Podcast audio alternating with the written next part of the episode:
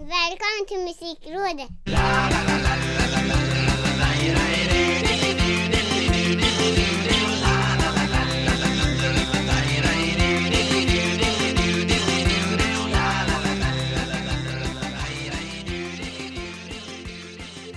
Hallå, välkomna till Musikrådets, vad blir det, 43 episod? 43 43 Jag heter Micke Mjörnberg, du heter Senior Ricky Holmqvist och eh, Ja. vi ska prata om musik Svårare än så behöver det inte vara Nej, faktiskt inte. Och för 43 veckan i rad så är det exakt så enkelt eh, Och jag måste krypa till korset lite här Inledningsvis Jag läste en nyhet Intressant. här i dagarna om eh, bandet eller artisten som sålde mest i hela världen under 2020 Enligt Okej. branschorganisationen EFPI Som vi Mm. räknar på det där Och det var ju då K-pop-bandet BTS Och Just det. Mm. jag måste villigt erkänna att eh, jag har aldrig hört talas om dem Jag säljer en grupp alltså mest i hela världen och jag har liksom aldrig hört talas om dem Och det kändes lite befriande på något sätt även om jag givetvis får skämmas eftersom jag sitter i en eh, oerhört superkreddig musikpodd och erkänner detta Ja. Eh, nej, men jag, jag eh, skriver under till viss del eh, på det du säger. Det är ju för mig ett ganska okänt eh, band, eller fenomen ska jag säga också. Men eh, jag, jag har hört en låt så jag, jag leder över dig där. Men liksom Eh. det här J-rock och K-pop och allting Mm. Vad det nu kallas De här Musiken som kommer från Asien Mycket Ja, Borta ifrån Japan och sådär Det fenomenet har ju funnits väldigt länge ja, Eh, oh ja det har du Det ju. vet jag, det började man recensera skivor redan på Ja, mitten på 00-talet eller något där det kom Mm. konstiga promos med bara såna här tecken som man inte kunde tyda men som lät rätt coolt Eh, Men, Ja. men att det har exploderat så mycket ändå att det säljer mest i Ja. hela världen, det är ju intressant Ja, och det har ju på något sätt som det tenderar att bli när det kommer sådana här eh, genrer från Asien att det är som en livsstil nästan. mm. Det, det är ju verkligen ett helt koncept. Det är inte bara en musikstil utan det är en, en, en, en, en livsstil nästan. Mm. Så ja, de vet ju hur de ska paketera och sälja sin musik i alla fall. Det ska de ju ha eh, grym cred för. Jag var tvungen att gå in och lyssna lite nu då bara för att, vad är det här? Eh, Och, Ja, Dynamite. eh, Ja men det är ju pojkband bara egentligen Oh ja, Rätt upp och ner, oh ja. klassiskt pojkband Mm, Ehm, Bara att det kommer från Asien ja. Nej det är det ju. Det är ju, det är ju ingenting annat än eh, pojkbandsmusik. Lite uppdaterat och lite kryddat med lite tuffare beats och lite modernare sound än vad vi är vana vid när man hör eh, pojkband. Men absolut, det är ju det det är. mm, Men samtidigt det som Jag struntar väl ganska mycket i musiken i och för sig men det som eh, Det här säger det är nästan mer intressant att ett band eh, Som en gammal farbror som jag inte hört talas om säljer mest i världen Det säger Mm. dels att kidsens makt är stor Oh ja. För det här är ju givetvis eh, unga människor som Som lyssnar på och det säger också ganska mycket om hur Fyrkantig mediebevakningen är Av musik Mm, Hur mm. ehm, Jag menar det skrivs spaltmeter om mängder av eh, svenska halvkreddiga artister som ingen köper eller lyssnar på Ehm, Ja. Men det här kan gå under radarn helt och hållet Det har säkert skrivits om det men inte lika stort som Plura och Mauro Scocco som har rubriker var och varannan dag liksom. Ja, nej jag, jag håller med. Absolut. Men det är väl kanske lite som du säger också att det inte riktigt är mål, målgruppen för eh, den fyrkantiga median. Eh, kidsen som lyssnar på BTS eh, har säkert inte ens Aftonbladet appen på sina mobiler. Nej så då kanske det känns varför ska vi skriva om det här för? Nej, men det är lite samma som de här eh, västeråsarna, vad heter de? LBSD eller något sånt där L, LBSB. LBSB, så är det precis Mm. eh, Svinbra eh, Skaffat sig stort following men man läser aldrig om dem någonstans Nej. Nej, och alltså det är väl lite så att det, det handlar väl lite om timing. Men, Ja. Tänker jag. När man, när man breakar för eh, alltså göra ett namn av sig. Jag menar som maskinen till exempel som Om man ska jämställa LBSB och maskinen som är inne lite på samma. Maskiner var ju überstora. Ja, Och fick ju hur mycket plats i media som helst. Så jag vet inte om det kanske är att man, man skriver inte lika mycket om eh, svallvågorna. nej, det finns inget samband där menar du, utan det är bara mer en timing vad som råkar vara. Ja men jag tror det kan vara så lite. Att det är någon som fyller ett eh, tomrum. Och så tänker man att ja, det är ingen idé att skriva om det här utan maskinen gjorde det först. Fast i själva verket så LBSB har ju absolut något, någonting eget och inte en maskinen kopia. Mm. Det är inte det jag säger men jag tror att man kan resonera lite så. Mm. Ja men det kan det säkert ligga någonting i Eh, Men jag har en, en, eh, en lite annan take på de här BTS också då Vet du vad det Mm. står för förresten? Eh, jag kan tänka mig att det är... b- Nej. Nej. Det är säkert något jätte... Tre helt random ord bara. ja, säkert. skulle det mycket väl kunna vara Ehm, Jag har ingen aning Men, Nej, men, men vad fan, men- jag trodde du skulle... Nej, men mitt i min okunnighet så skulle jag ju liksom eh, söka upp de här på Spotify Mm. eh, För att lyssna in mig då och, och skrev fel Så jag skrev ju inte BTS utan jag skrev ju TBS istället Okej, vad hamnar du på Och då? då? hittade ett, ett sånt här fenomen, du vet det är Två ganska förmodligen, jag tror att det är så Eller så är det ett extremt schizofrent band Men det skulle jag inte tro utan jag tror att det är det här fenomenet när det är två eh, små artister som heter samma sak Som hamnar under samma benämning Mhm. Eh, Så jag hittade tung dansmusik, lite houseigt, lite prodigikt i vissa låtar Okej, Eh, Och ganska hård rock I ett Ja, sammelsurium just det. Eh, Och just det. eh, alla var såna här, i stort sett allt var färre än tusen streams Ja. Eh, För Det vet jag när man, när man söker på Kite.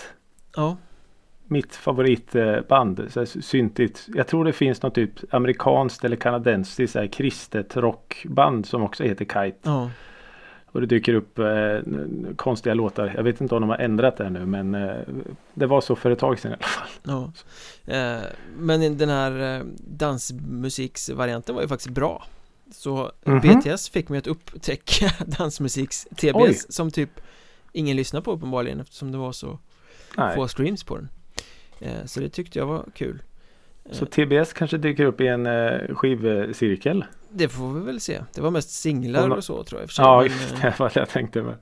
Eh, Jag har gjort en sån en annan gång Jag skulle söka efter det här eh, Superhype creddiga Då i alla fall Klaxons Just det. Mm. Men eh, sökte efter The Klaxons istället Av någon anledning Jaha. Och hamnade på ystert klämmiga syntmelodier Lite såhär datorgenererat du, du, du. Det var ofantligt festligt Eh, Mycket bättre än superhype indie creddiga Klaxons Så ibland eh, Ja. träffar man eh, rätt när man söker fel Det var väl egentligen bara det Ja, som ja, var min lilla vinkling där Ja. Nej men BTS är ju, jag som jobbar i skolans värld kan ju bara säga att BTS är ju sjukt stora. Ja, Sjukt stora. Så det är ju där de har sin målgrupp och är nog ytterst väl medvetna om det också. Du har ju en sån här kran till evig ungdom som eh, får höra vad de lyssnar på där Precis. Ja, viss musik tar jag ju emot med, med hyfsat öppen famn medan eh, annan musik är jag tämligen ganska stängd för faktiskt. Ja men det är mer än oss andra som bara Ja vad finns det för band? Det finns ZZ Top Det finns AC/DC Det finns Scorpions. ja, Kent eh, Ja. Nej, det är ju sant. Det är ju sant. Det är mycket musik som jag själv har upptäckt här senaste tiden att jag absolut inte skulle ha hittat eller lyssnat på eh, om jag inte hade jobbat i, i den här väsendet. Ja men hela musikrådet eh, året har ju varit en enda stor störtflod av eh, Jazzins och Einars och eh, Shit Kids Ungdomsmusik. och eh, Ja. New Kids och allt vad det är du har kommit dragandes med Ja, visst. Det är bara, Ja, saknas, varsågod. saknas bara att du ska Varsågod. klä dig i en tuff ungdomsskjorta också så Oj, ja. ja. Fredagar är... Då, då fredag. åker den på Då åker de på. Ungdomsskjortan från 2005 Ja, precis. Så är det faktiskt. Så är det. Men med det sagt, Ricky Holmqvist eh, Ja. Vad har du i din ungdomsskjorta lyssnat på den senaste veckan? Ja, eh, ingenting från Asien faktiskt. Utan jag kan eh, stoltsera med tre eh, svenska akter som jag skulle vilja lyfta fram lite extra. Mm. Eh, jag hade på min lista, du vet den här som man gör första januari varje år. Som man döper efter året. Mm. Den som heter, eller hette ska jag säga, 2019. Ja, Hade jag ett band som heter Meiram. okej. Inte Mayhem Eh. utan Meiram. Inte Mayhem. Utan eh, det är något helt, helt annat kan jag säga. Eh, nej, de heter Meiram och de är från Göteborg. Det är typ en krydda man har i ärtsoppa va? Mej, Mej, ja det kanske det är. Timjan och mejram brukar man ha på. Jag. Gurkmeira. Nej, gurkmeja det är ju så här fake Ja, saffran som man Ja, som gör att saker Nej, jag, jag vet faktiskt inte. Men Meiram, det låter ju bekant. Jag håller med. Det låter som ett, ett, ett namn man borde veta vad det är. Ett band som I det kanske gillar fallet- ärtsoppa. Ja, vi, vi nöjer oss Det med kan vara Mm. så. Eh, I det här fallet är det i alla fall en grupp från Göteborg som jag fick ett mail om för några år sedan. Som spelar alltså eh, popmusik med det är lite så här kryddat med både svensk och amerikansk folkmusik. Mm. Det är otroligt vackert och de, de blandar både engelska låtar och svenska låtar. Och det är så sjukt snyggt. Så av någon konstig anledning så snöade jag in lite på det igen i veckan. Just den låten som du Eh, hade i den eh, playlisten eller Ja, bandet det som började helhet, med liksom? den. Det började med den och sen så gick jag till eh, den skivan då som de släppte 2019. Eh, självbetitlad platta. Mm. Eh, och det kanske är framförallt två låtar som jag fastnar lite extra för. Och det är en låt som heter Det är du som håller kvar. Och en låt som heter Skakningar. Mm. Eh, och det, det coola med det här det är att eh, tjejen som sjunger i bandet. Jag tror det är hon som sjunger på de flesta låtar i alla fall. Hon har en så här fantastiskt vacker, nästan du vet så här Disney-röst. Hon skulle kunna vara en Disney-prinsessa. Ja, det är liksom så här Ja. Ariel eller Frost eller något Ja men precis. Hon sjunger så otroligt vackert. Men texterna är ganska mörka. Ja, Så det blir en så sjukt snygg kontrast där med den här vackra sagolika rösten. Men texterna är ganska vemodiga och melankoliska. Så det blir, vilket man absolut inte skulle höra i en Disney-sång. Så ja, men det, Meiram gör sjukt snygg musik. Mm. Och som sagt, det, de har alldeles för få spelningar. Så eh, ja, jättekul att man hit, återuppfinner det och man önskar att fler personer lyssnar. och då menar du eh, alldeles för få streams, inte spelningar, för det är det ju Streams. ingen som har. Nej, sant. Det är sant faktiskt. Eh, och sen så kom det ett mail förra veckan. Att en tjej som heter Ida Segerborg Mhm. Skulle släppa en låt som heter Sånt är livet. Ja, då tänker man ju på så mycket falskhet bor det här. Visst gör man det? Ja, det är det första Första som poppar upp Det, första, det går ju inte att göra Få, en- få den där en- eh, melodin Förhatliga melodin Ja. i huvudet också Mm, Ja. Och då tänker jag så här. Har hon gjort en cover på den? Eller har hon gjort en låt som heter Sånt är livet? Det här måste jag ju lyssna på. Och det var ingen cover Tyvärr så hade hon gjort en cover Nej på Sånt är livet. Eh, och nej, det, oj, det är, åh, det är lite så här elektro R&B it. Nej, off, nej, det är så. Det skulle ha stannat vid planeringsbordet. Det är inte bra. Det är inte bra någonstans. ja, Det låter ju lite eh, spännande På det sättet att vi Ja. pratar ju ofta om att det blir eh, intressant när man tar en låt och lyfter den ur sin genre och in i ett Mm. helt annat sammanhang Men sånt i livet i Electro R&B funkar alltså inte Nej, och jag var ju tvungen att lyssna på både Anita Lindblom och Anneli, Anneli Rydés versioner som är så själfulla och eh, pop, poppiga i, i sitt sätt. Och så den här då som bara blir ett, ett på något sätt eh, misslyckat försök att ta in den i eh, 2020-talet. Eh, vissa saker går inte att att på något sätt ändra på. Nu ska jag inte säga att allt var bättre förr, det är inte det jag menar. Men nej, det, det, tanken kanske var nobel men utförandet tyvärr. Frågan måste ju ställas här Gillar du eh, grundlåten, alltså i sig, Sånt i livet? Ja, ja, ja. Anneli Rydés är ju, åh, herregud, Mm. med lite så här gospelkör i. Nej, Det är ju en fantastisk låt från början. Man blir ju glad av det. Ah, jag tycker den är rätt hopplös faktiskt Ja, men då har den lyckats. Då har den tagit sig in i... Ja, det har den ju det, Men den sitter ju som ett jävla eh, tuggummi i hjärnan liksom Mm. Eh, det, det kan man ju inte Kan man Nej, inte men förneka precis så är det ju faktiskt. Nej, men det här är bara, nej. Jag säger nej. Du säger nej Jag säger nej. Ja men då, det är bra, då har Och jag haft så här eh, konsumentupplysning också Utfärdat en, Ja, en men- varning Ja, men det är, eller alltså, ja, lyssna. Ni får väl avgöra själva. Såklart. Här ska inte vi sitta och säga. Vi är ju en inkluderande podd. Ja, jag har fått höra det Ja, det är ju bra. Alla, alla kan komma in här i värmen hos oss. Ja, verkligen Det var ju tacksamt, Eh. det var ju fina ord Ja, men verkligen. Och sen så, du pratade ju om division 7 för ett tag sedan. Ja, det vill jag minnas Kanske i våras Bandet då, inte eh, idrottsserien. Nej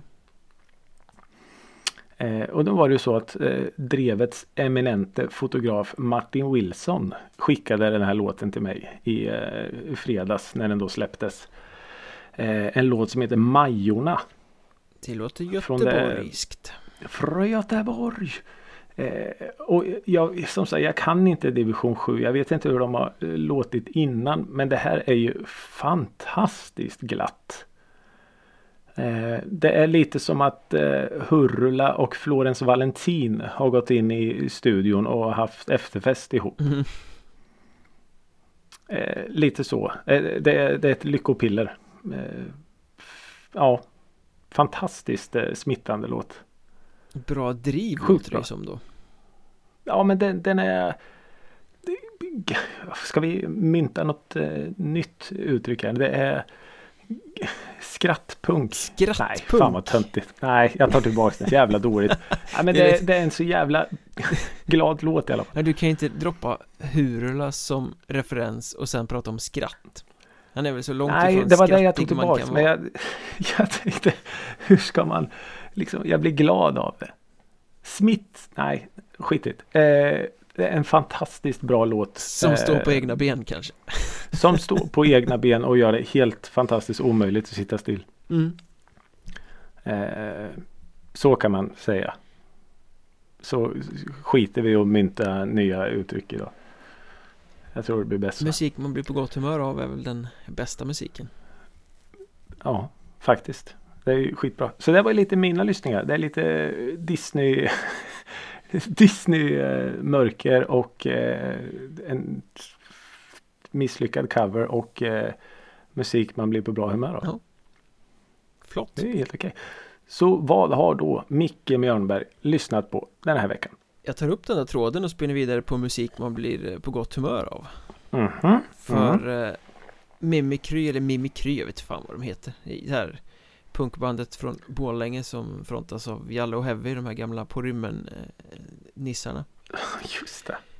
Eh, De har ju varit oerhört produktiva under corona och släppt massa låtar och haft här, projekt med en låt i månaden och allt vad det är Ja, just Och, och det. hållit på så under lång tid Men de släppte i alla fall en låt tillsammans med eh, Christer Blomgren från eh, Troublemakers Som heter Ni är, Troublemakers. ni är så jävla dumma i huvudet eh, En sån här Okej. snärtig punklåt som bara liksom behandlar hur dum mänskligheten är Vilket man ju kan skriva under på Ja. Och det är väl en typisk sån här snärtig bara poppunk-karamell som man bara blir på gott humör av Framförallt som Christer Blomgren och sjunger på bred göteborgska och man bara Ja, tänker på Troublemakers och alla gamla härliga hits med Ja. Majorna brinner och eh, Hjältarna skålar i blod och De gjorde väl den där och ja, staden Göteborg va? Som Luke och Hardcore Superstar gjorde. exakt Och den har de ju en parafras till i den här låten också Mhm. eh, i, i texten Det kan vara i Borlänge eller staden Göteborg och alla är lika dumma i huvudet i alla fall. Men exakt, Ja. det är ju en Troublemakers-låt som Ja, det. Hardcore Superstar eh, gjorde en rätt bra cover på Ja, den för var grym. 20 år grym. sedan Ja. Eh, Så den eh, Den är ju en bagatelllåt egentligen den här Ni är så jävla dumma i huvudet Men den var träffsäker och det var göteborgska och det var snärtigt Så att jag blev eh, Oerhört glad ja. av den låten Det är väl ett betyg så gott som något. snurrat några varv här senaste helgen Ja. Men sen har jag lyssnat på, smaka på det här nu. Det här, det här är inte varje dag. Tysk gangsterrap. Åh, herregud. Alltså det känns som att du öppnar ett nytt kapitel i musikrådet här nu. Fråga mig inte hur det här gick till men Den här låten bara dök upp i min eh, Discover Weekly på Spotify. Oj, Jag vet inte vad jag har gjort för att det här ska letas in men en artist som heter Daniel Gunn från Hannover i Tyskland släppte en låt som heter Street Justice eh, alltså en engelsk titel.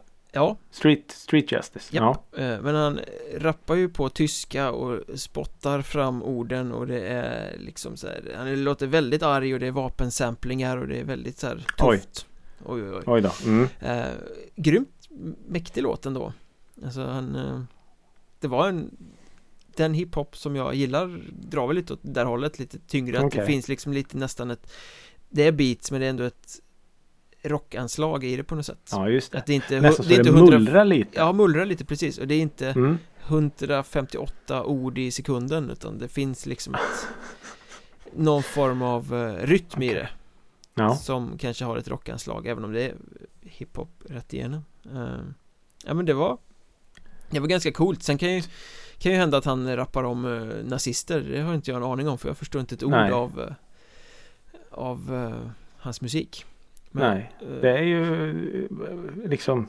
risker man får ta när man ger sig in på sådana där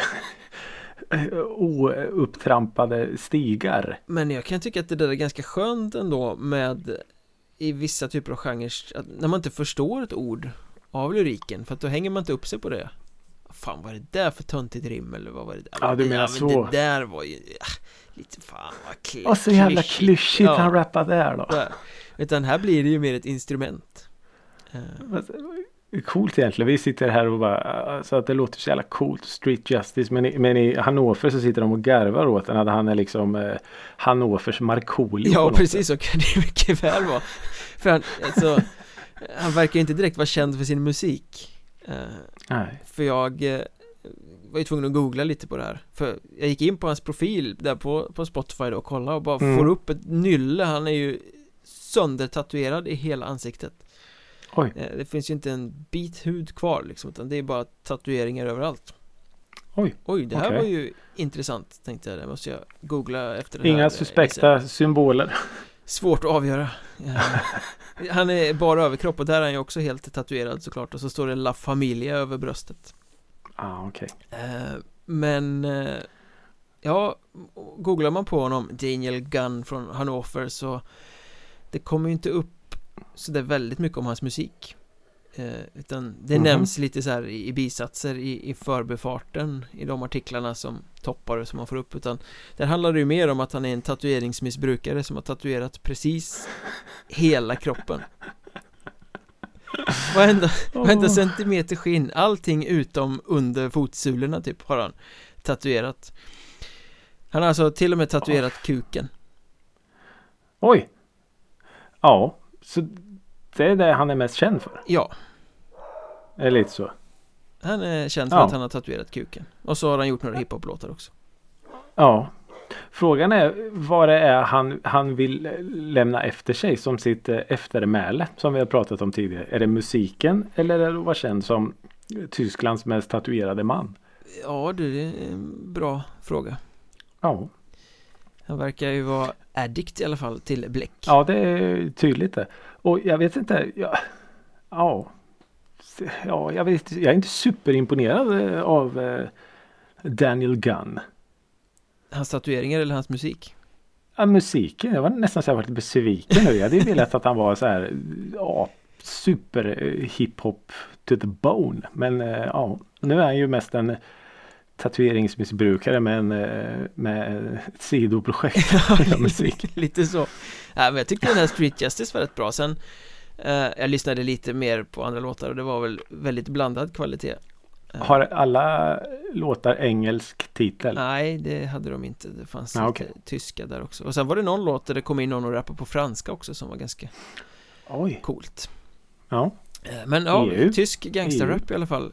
Tysk Ja. gangsterrap med tatuerad kuk. Det är, inte, det är inte varje dag man tar upp det i Det musikrådet. är inte det. Verkligen inte. Som sagt, det känns som att du har eh, tagit musikrådet till en helt ny level här nu. Och för att vi inte ska köra fast i, i buskissnåret här så måste jag avsluta med att eh, det kommer ett fin liten EP av ett band som heter Warriors. Alltså inte Mhm. Warriors utan Warriors. eh, Med O. Alltså Warriors, oroarna. Ja, typ. Eh, Som heter The Old Friends EP. Eh, Som, eh, ja men den, ett New York-band, den kvinna som heter Lauren Denizio som, eller Denizio Mhm. ska det uttalas kanske. Mm. Som frontar och det är liksom lite så här, lite poppigt, lite punkigt, lite drivigt på gränsen till Oj. lo-fi nästan. Eh, Snyggt. Vissa låtar lite som ett lo-fi, eller ett indie cranberries kanske, man ska säga. Oj, det var en snygg spaning. Ja men coolt faktiskt. Några fyra, fem låtar eh, riktigt skrammelskönt. Sådär. Så Ja. Warriors, The Old Friends EP. Warriors. är vad jag har Mm. lyssnat på. Baby I'm the worrying kind. Lite bättre än The Ark skulle jag säga. Okej, ja. Nej men det är så olika det där. Ja, alla har vi smaken i som baken. Ja, faktiskt. Har du läst och hört att Sara Larsson har släppt en platta? Det har inte riktigt gått att eh, undgå, nej. Nej. Eh, och jag har ju också sett och hört och läst om det. Och en grej som jag skulle vilja ta upp här nu, en liten sån här spaning som jag har gjort. Mm. Det är att i alla recensioner som jag har läst om den skivan Poster Girl med Sara Larsson. Mm. så ägnas det nästan mer textutrymme åt vilka personer som hon har samarbetat med på den här plattan. Alltså producenter och vilka artister som producenterna har jobbat med. Ja. Och vilka textförfattare som har varit med på plattan och vilka artister som textförfattarna har jobbat med och skrivit åt. Det är Och det liksom tycker jag- ett branschlexikon snarare än ett eh, tyck till om plattan och låtarna och musiken. Ja precis och, och det kändes som att alla recensioner för den här Sara Larsson-plattan följde liksom samma mönster. Det stod, alltså jag ska inte säga att det stod väldigt lite men det stod mindre om hur själva skivan låter än om det andra, vilka som är med och skruvar och skriver på skivan. Ja. Och det tycker jag är lite så här, förminskar man inte Sara Larsson då? Ja men är inte det ett tecken på att eh, de som då recenserar den här skivan, det vill säga musiktyckare, är ganska ointresserade av hennes musik och henne som artist?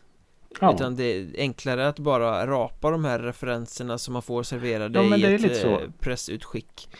Eh, Och på det sättet kan man förklara hur ganska menlös musik då i deras eh, öron låter Ja men Eh. jag kan tänka mig så här. Jag har funderat lite på det. Att tanken är ju säkert på något sätt att höja Sara Larsson.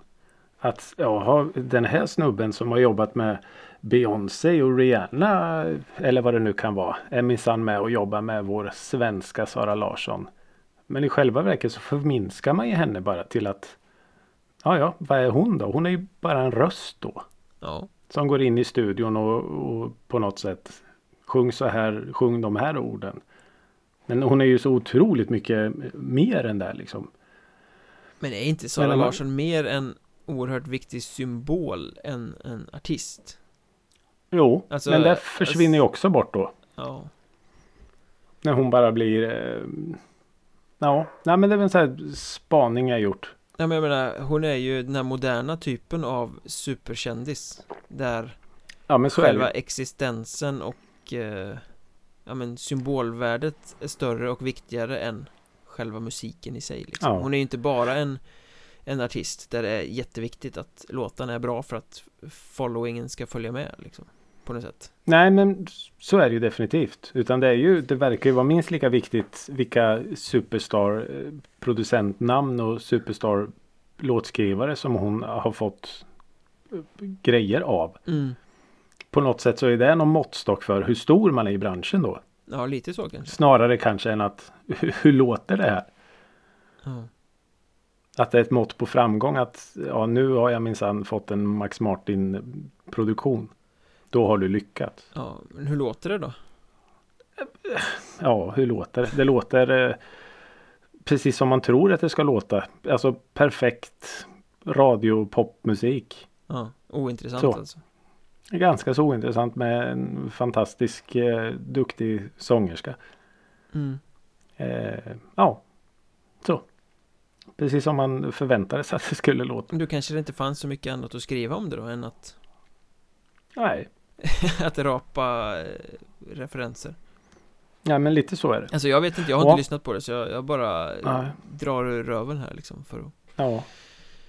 Ja, om ni testa. tycker att ni hör en, eh, en hund i bakgrunden så har ni helt rätt. Det är alltså inte Sara Larssons skiva som vi har lagt Det är på inte Sara. Larsson som Nej. BFar utan det är eh, en eh, övertrött hund tror jag.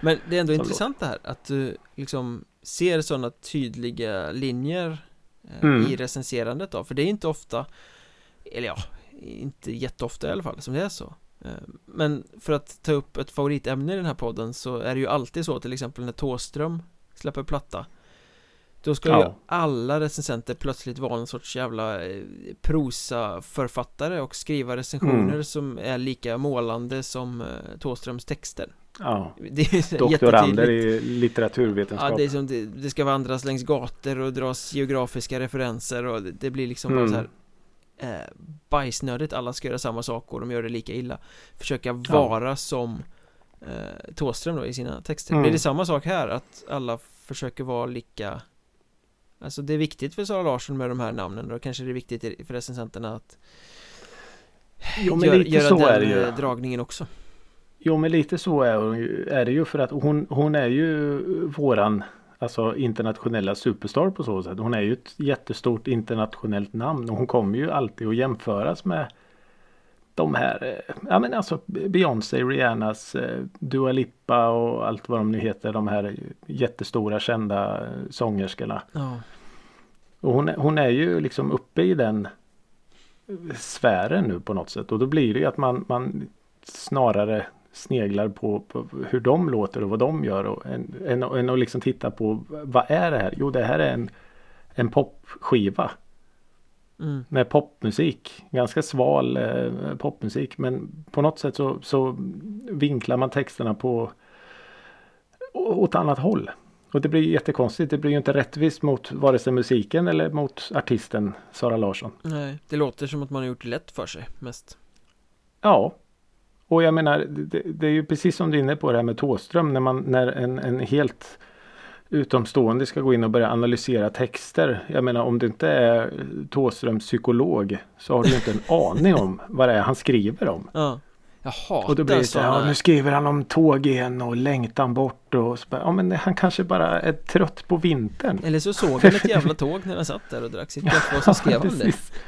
Ja. Jag hatar sådana intervjuer där eh, intervjuaren ska, nu byter jag ämne från recension till intervju förvisso men där intervjuaren Ja. har, tycker sig ha tolkningsföreträde till den den intervjuars texter och liksom Ja. istället för att ställa frågor sitter och förklarar vad det handlar om som någon sorts påstående Mm. som man sen skifflar över på eh, på intervjuobjektet som bara, eh, jaha, ja, jo, ja men ja, det precis, du vad ska man svara? ja.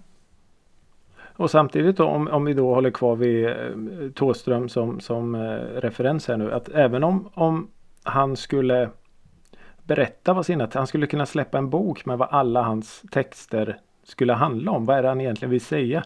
Jag skulle inte vilja veta det. Nej, Alltså det är ju lite det här med mystiken med hur sådana här textförfattare eh, som, som använder lite omskrivelser och, och så snarare än att vara rakt på sak med vad man liksom som andra artister vi har pratat om. Så en falukorv nej. är en falukorv helt enkelt liksom. falukorv är ibland bara en falukorv, ja precis. Mm. Eh, så ja, nej. Så eh, ja, men som sagt Sara Larsson eh, på något sätt befäster ju sin, eh, sin eh, plats på den här tronen. Hon kommer ju fortfarande vara eh, någon slags popdrottning här och med all rätt Mm. tycker jag. Ja, den lär väl sälja Det tror jag. Ja. Eller den lär eh, strömmas i alla fall. Sen måste vi ju eh, komma med en liten hommage till LG Petrov här också eh, Som Ja. när vi spelar in det här avsnittet tidigare under den här dagen Det är några dagar sedan när avsnittet kommer ut men kom ju beskedet att cancern blev övermäktig och han gick bort Alltså Ja, denna ikoniska sångare i Entombed framförallt ja. Eh, han var född 72 så jag vet inte, min huvudräkning är väl inte jättevass men borde väl ha varit 49 eller något sånt där då. Alldeles, Ja, alldeles, alldeles för för- tidigt Exakt, alldeles för ung. Och vad säger man? Rest in peace säger man väl i, i hårdrocksvärlden Det var, ja, men Ja. det var ett, ett väldigt tråkigt, även om man kanske hade på känn att det skulle komma med tanke på att det var en ganska eh, farlig, eller på att säga, men allvarlig cancervariant så Ja, precis. var det väl bara en tidsfråga Ja. men det känns ändå så här lite som ett grytlock i huvudet när man läste det där Ja, men lite så. Och jag har ju ingen relation direkt till vare sig herr Petrov eller Entombed. Men ändå när man läser så alltså fan det, det tar. Det är fruktansvärt. Usch. Ja, han hade ju en jävla röst alltså Bra Ja, Death and Roll röst och var en eh, Jag har ingen personlig så koppling till honom men han var ju en väldigt bra scenpersonlighet ja. Jag har ju en Entombed-låt som jag ständigt återkommer till och det är ju Eye for an Eye. Ja, den är Så den fin spelade jag. Den spelade jag i LG Petrovs ära. Ja, och de, eh, han omnämns väl nu som Chief Rebel Angel också När han går Ah, bort efter deras stora hit Ja. där det är också en jävla dänga Ja, okej. Sen tycker jag ju att sånginsatsen i den här eh, Roky Eriksson covern Night of the Vampire som de gör är ju ja, Den är ju något utöver det vanliga Den körde de väldigt Ja. ofta live och han var ju Ja, okej. ofantligt bra i den Ja. Så oerhört tråkigt Oerhört tråkigt. Från tråkigheter till lite mer roligheter kanske Ja, vi får se. Är det dags för en cirkel? Det är dags för en cirkel. Skivcirkel nummer 42 Mm, Och vi ska tillbaka till 1998 Vi ska det ska till vi. Korn och det tredje albumet Follow the Leader Ja. Ja, det ska vi. Det är en liten mustig bit att ta sig igenom Det kan, det kan man lugnt säga. Knäckebröd med taggtråd. eh, ja, nej men låt, låt mig bara säga först att de, vad är det, spår nummer två och tre. Freak on a leash och Got the life. Ja, Det är ju två av världens bästa låtar alla kategorier. ja det är ju hits Ja, de är ju så löjligt bra. Och jag fick en sån här eh, liten sån här flashback när vi pratade vårat stora trumavsnitt vi hade. Ja, Så kom jag ju på då att det är ju att jag skulle ju ta upp Got the Life också. För det är ju en liten, en liten sån här fill där i, i början i introt. Papp, papp, papp. Alltså Ja, Ja, det är, det är så snyggt. Det är så snyggt. Och på något sätt så gör den lilla grejen hela låten. Och det är ju tycker jag en sån grej som är så genomsyrad hela skivan. Trummorna. ja de är ganska distinkta Ja, de, de, eh, de hörs kan man säga. Eh, nej, det, det, alltså det är ju en, det är ju en, det är ju en grymt, grymt bra skiva. Eh, men eh, ja, den är eh, mustig. Att ta sig igenom i en sittning. Ja, eller sen, sen skulle väl jag eh, säga till att börja med här i alla fall att det är ju inte generellt för just Follow the Leader utan generellt för Korn som helhet eh, som band att de har gjort ofantligt mycket bra Mm. jävla massa dunderhits liksom superlåtar Ja, men det de har nog inte gjort en enda helgjuten skiva Eh, ut- Ja, okej. utan det Mm. blir nästan alltid lite för långt Lite för mycket Mm. eh, Några spår som liksom så här Nja Det här hade- ju inte behövt vara här Ja. Hon jag- jag- skulle ha liksom absolut. fokuserat på att göra 10 spårsplattor Men istället gör de 14-15 spårsplattor Och Ja. så har det ju varit genom hela karriären Så jag menar Plockar man eh, russinen från varje platta så är det ju hur bra som helst Men Ja, helheten blir ofta lite haltande på att det är eh, lite för mycket Lite för mastigt eftersom eh, Formeln oftast är ganska likadan mm. i många låtar ja och så på något sätt följer de lite samma, ja men lite som du säger former men de, de, de följer samma mönster att det är stenhårt, lugn eh, vers, alla all in i refräng. Alltså det, det blir så här som ett EKG liksom. mm. Eh, och alltså, precis som du säger, vissa låtar funkar det hur bra som helst. Men när man, när man sträcklyssnar då blir det liksom, åh herregud. För det är ju, allt är ju på 11. Ja, jo, det är uppskruvat är ju så på att elva. det sjunger om det Och de måste ju ha haft skapliga, nu, nu kan jag inte Korn så jag vet inte hur platta 1 och 2 lät. Men de lär ju ha haft skapliga diskussioner i studion där om att eh, alltså vem som ska ligga längst fram och det bas och basen har precis lika mycket utrymme som trummor och alltså allt bara trycker emot dig. Ja, ja, den är ju ofantligt välproducerad den här Ja skivan det är ju, det är ju skitsnyggt. Är- Men som du säger, det är, hitsen står ju ut som, ja, jag använder det som så här nyårsraketer igen men sen är det lite mög.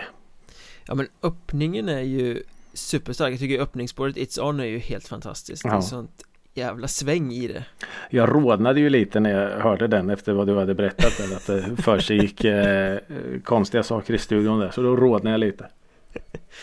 Ja men eh, Han har jävla bra känsla i sången Eh, Det har han på hela skivan i och för sig Det har jag. eh, Ja. Men du har ju den It's On, sen kommer Freak on the Leash, Got the Life och så Dead Bodies Everywhere Det är ju en Mm.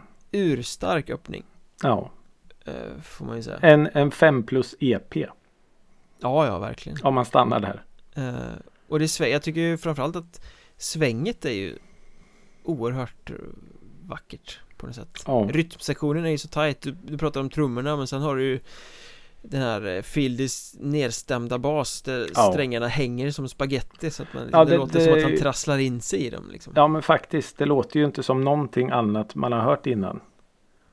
Och det var ju också en sån här grej som vi pratade om eh, igår. Vi hade den på i, i bilen. Vi var på roadtrip igår.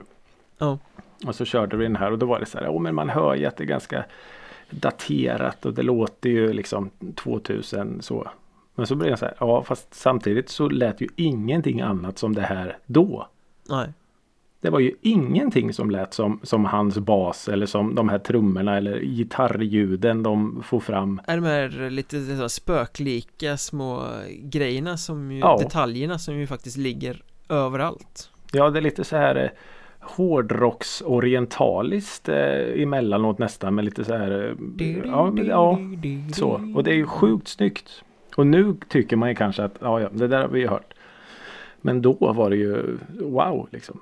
Det var Ja. typ nästan kanske Rage Against the Machines eh, ljud som kom i närheten då. Och det är ju inte särskilt likt heller Nej, oh nej. Eh, Och det är ju absolut faktiskt alla de här, om man, du nämnde nu metal senast Mm. Räknas ju in där Även om det är Ja. liksom sådär men De flesta nu metal-band så kom det ju 58 till efteråt som lät likadant Ja. Men det är ju Men- inget annat band som har lyckats låta som Korn Nej, Eller men kommer inte ens i närheten så de har ju ett väldigt originellt sound Ja, det har de ju. Och med tanke på att de, de, hade, de hade bara liksom instrument va? De hade väl ingen DJ i Korn?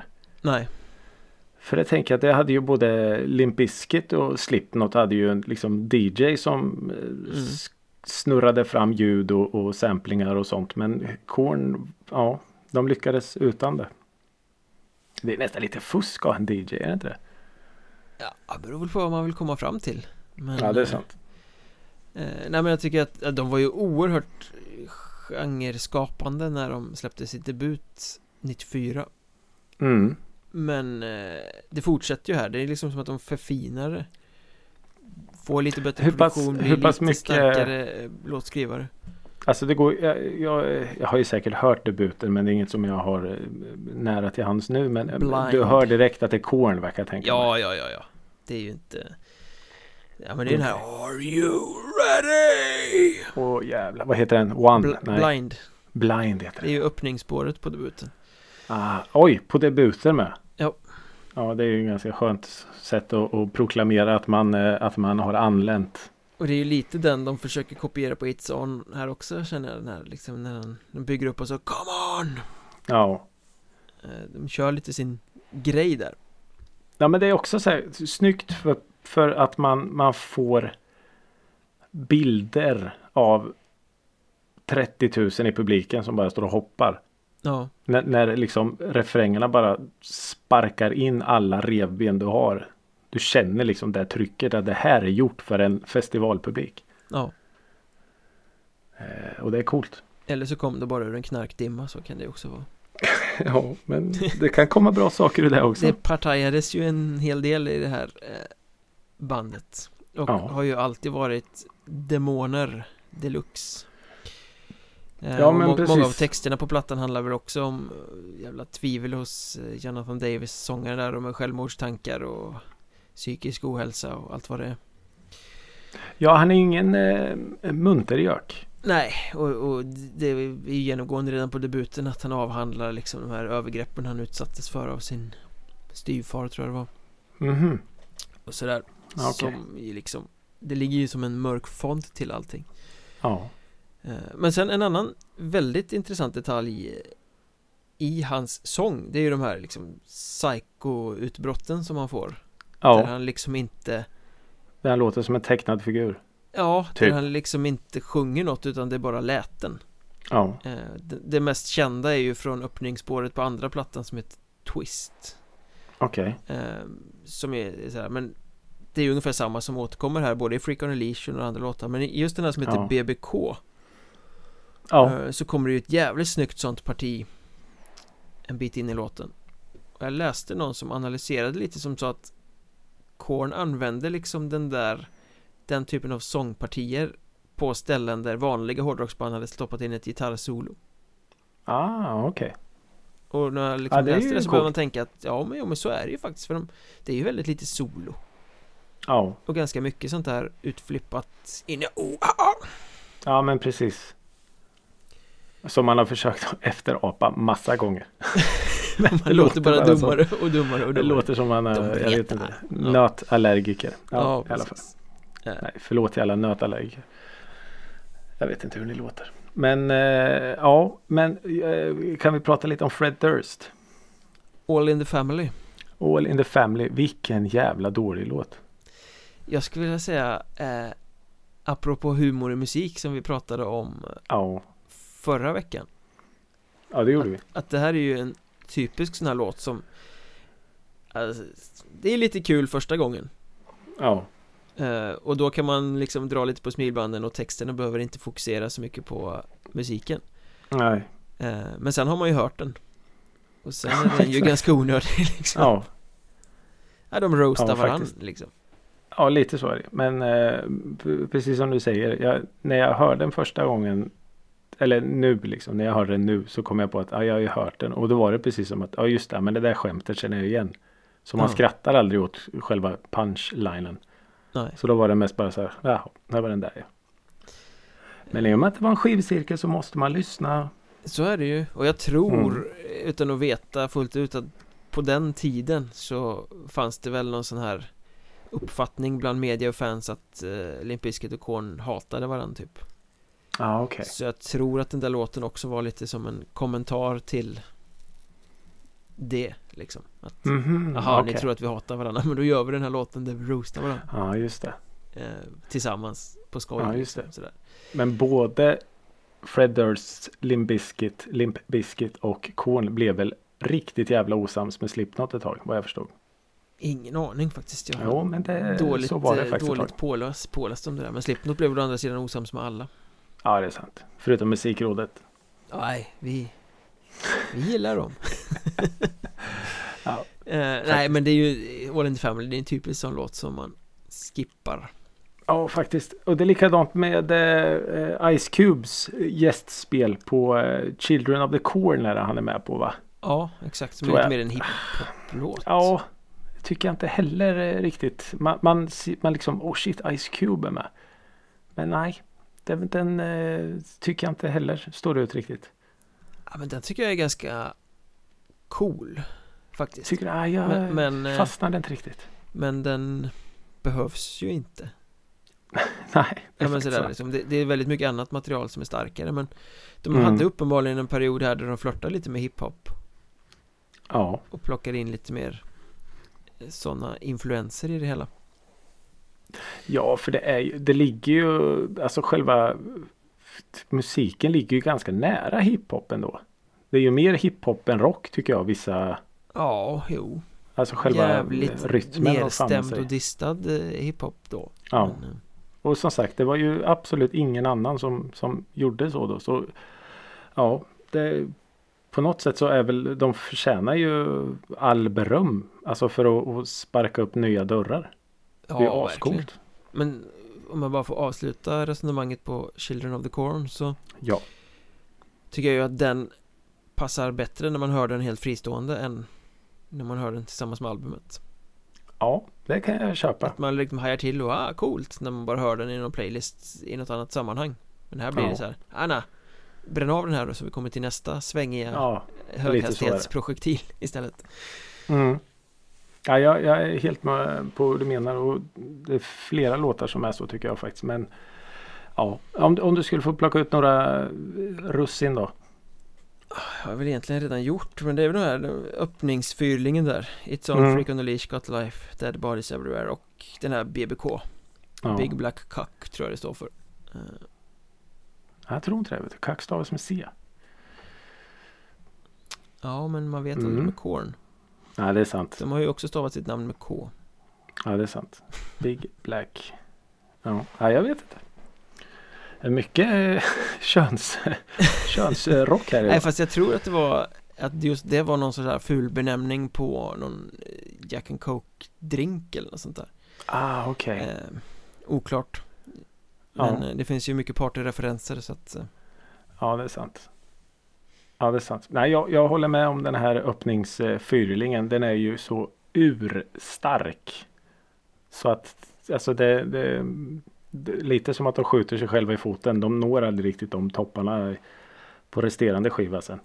Nej Nej men så, är det ju eh, Ja, Och det är ju Men, som sagt lite deras verkan i ett nötskal ja. Det är så jävligt Men- bra och så är det för mycket Men som sagt, alltså fullt betyg från mig för att vara så eh, unika och ändå lyckats göra en sån här skiva. Alltså gå nya vägar och hitta en sån här Alltså någon, någon är ju alltid först. Så är det ju. Ja Och i min värld så, så och det har ju du också sagt i och för sig, så är, är ju Korn verkligen först med den här Ganska typen av musik. ensamma på sin stig skulle jag säga Ja. Och det är ju ascoolt då att man inte kan snegla så som de här 218 andra banden gjorde sen efter Korn. Nej Att ja, vi försöker låta som Korn men vi gör så här istället. Eller vi försöker låta lite som Limp Bizkit men vi har våran egen stil så. Korn hade ju ingen att snegla på så de körde ju verkligen sitt race. Vilket Mm. är superhäftigt. Ja, det är sjukt bra band faktiskt om man Ja. Som Har du sett dem live? Många gånger Många gånger. Många Är de bra gånger. live? De är eh, Allting från 3 av 5 till 5 av 5 Ja, okej. eh, Det beror lite på eh, dagsform och sådär Öppnar de alltid med blind? Nej Den Nej. kommer ofta sist också Mhm, okej. Ja, det är ju för sig ett snyggt eh, extra nummer också. Har du någon eh, favorit låt Många, alldeles för Okej. många för att man ska kunna Okej. Det är också lite dagsform på det Okej. Så. Ja. Vad ger du för eh, betyg på skivan? Hur många? jag vet, jag Nej, det är så svårt för egentligen så ska man ju sätta 3 av 5 för eh, Liksom att helheten inte håller Samtidigt Mm. så är produktionen så extremt bra och topparna så Mm. extremt höga så att det är 5 av 5 eh, Oj, oj, oj, Så man får oj, väl oj. blanda de två till en 4 av 5 Ja. då Mm. Jag är också inne på en 4 av 5 för öppningen och eh, eh, det här eh, innovativa. Det är jag inne på. Så Ja. en 4. En 4. Ja. Så de får fyra snuskumrar i studion Ja. av fem möjliga Av fem möjliga. Det blir, det blir Grattis. Korn. Ja, ja, ja. Nästa vecka då? Nästa vecka ska vi bege oss till 1995. Mm, några år bakåt i tiden. Några år bakåt i tiden. Vi ska höra Jakob Hellman Ja. fast i bakgrundssång. Eh, eh, eh, eh, Mm. Är det någon sån här Peps, per, nej Peps, alltså Perssons pack eh, skiva? Nej, nej, nej. Det är andra plattan från den här poporkestern. Mhm. Eh, de blev Grammis nominerade för den här plattan. 95 Mm, 95 andra plattan från dessa skåningar. Ja då är det ju inte Popsicle då som jag var lite inne på Fast de var väl för creddiga för att ha med Jakob Hellman kanske Ja, det är sant. eh, Skåningar Mm. Eh, album, eh, album, vad säger man? Album eh, omslaget säger man. Jag tänkte på album cover. Internationell eh. Internationellt Eh, skivomslaget är ju då en, en eh, liten lek med en känd värktablett. Ja men ska vi till Brainpool och Painkillers då? Ja men vi ska det äntligen! Är de skåningar? Ja visst för Lund. Åh, eller fan. Lund. Eller något ja, Janne Kask Janne Kask. Ja, alltså vi har ju, vi har ju snuddat lite vid dem några gånger. Tassat runt dem som katten Mm. kring het gröt säger man Ja, så jag tänker från det här eh, drogstinna, eh, dekadenta, säkert Los Angeles rockiga. Så beger vi oss till eh, studentstaden Lund. I pikétröjor och välkammade poppojkar. Painkiller alltså, är det Ja. eh, in a box? Eh, nej, nu snackar vi Bandstarter. Vi är på och, Bandstarter eh, ja. Ja, vi är på Bandstarter. Bland annat. Oj oj oj oj oj. Ja, Nej, in a box Ja. kom på den skivan efteråt ja. Just det. ja jag, Fa, Jag lite- fa, fa. Mm. jag vet att jag har den som CD-singel. Den kan ha varit på skivan eh, efter. Kan den ha varit. Ja, den är på någon sån här skiva som lånades på biblioteket av undertecknad som sån här Ja. eh, pappkartong som man vek upp typ. Liksom. Ja, just det. Och sen som eh, spelades över på ett eh, blandband eller? Ja, ja, Nej. S- Ja. Alltid. Alltid. Snyggt. Ett TDK. Mycket möjligt. Ja. Eller Resim Verbatim. Jag vet inte. Maxell. Fast något Ja, många. Philips hade också. Oklart Googla kids. Googla. Ja. Kassettband stavas Mm. K-A-S-S. Precis. Ja. Ehm, Faktiskt. Ja, äh, Brainpool. Fan vad nice. ja, det kan det kanske bli. Ja, det, Hoppas det. Det var vi, länge sedan jag hörde dem. det ska bli Ja. oerhört intressant. Ja. Och med det sagt, tack för att ni har lyssnat även idag. Ja, tusen tack för att ni lyssnar och återigen att ni hör av er. Det är väldigt trevligt att ni gör det till denna inkluderande podcast om Som- musik. Som aldrig har hört talas om BTS. Nej, Sug på den eh, och så hörs vi nästa vecka. absolut. Fortsätt sprid musikrådet gospel till nästa vecka. Hej då! Hej då!